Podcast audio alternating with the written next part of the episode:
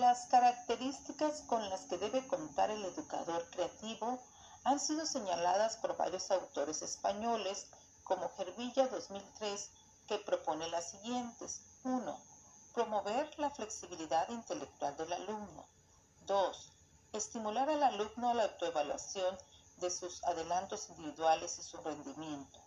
3. Despertar en el alumno la sensibilidad a los sentimientos y estados de ánimo de otras personas a impresiones ópticas y acústicas y sobre problemas sociales, personales y escolares. 4. Considerar importantes las preguntas de los niños y recibirlas con atención. 5. Ofrecer al alumno la oportunidad de manejar variedad de materiales, herramientas, conceptos, ideas y estructuras. 6. Educar niños con la tolerancia para la frustración que aprendan a aceptar fracasos como parte de su aprendizaje. 7. Enseñar a percibir una estructura total, no solo las partes. 8. Capacidad para reavivar la enseñanza, para dar una nueva vida y directa al material. 9. Esforzarse por descender al nivel del que aprende. Regresión para identificarse con el alumno y darle a éste la posibilidad de identificarse con él. 10.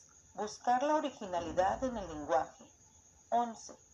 Valorar el rendimiento de los alumnos. 12. Conservar el humor, es decir, tener carácter amigable en las diversas situaciones de su vida.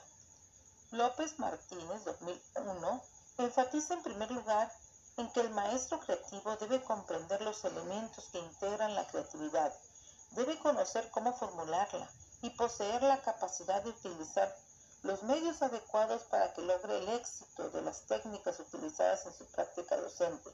En conclusión, el educador creativo también es un líder creativo y actúa como tal. Hervilla y Quero 2003 identifican dos bloques que el liderazgo creativo debe de buscar, el bloque del hacer y el bloque del ser, para que logre el aprendizaje continuo y significativo en sus alumnos.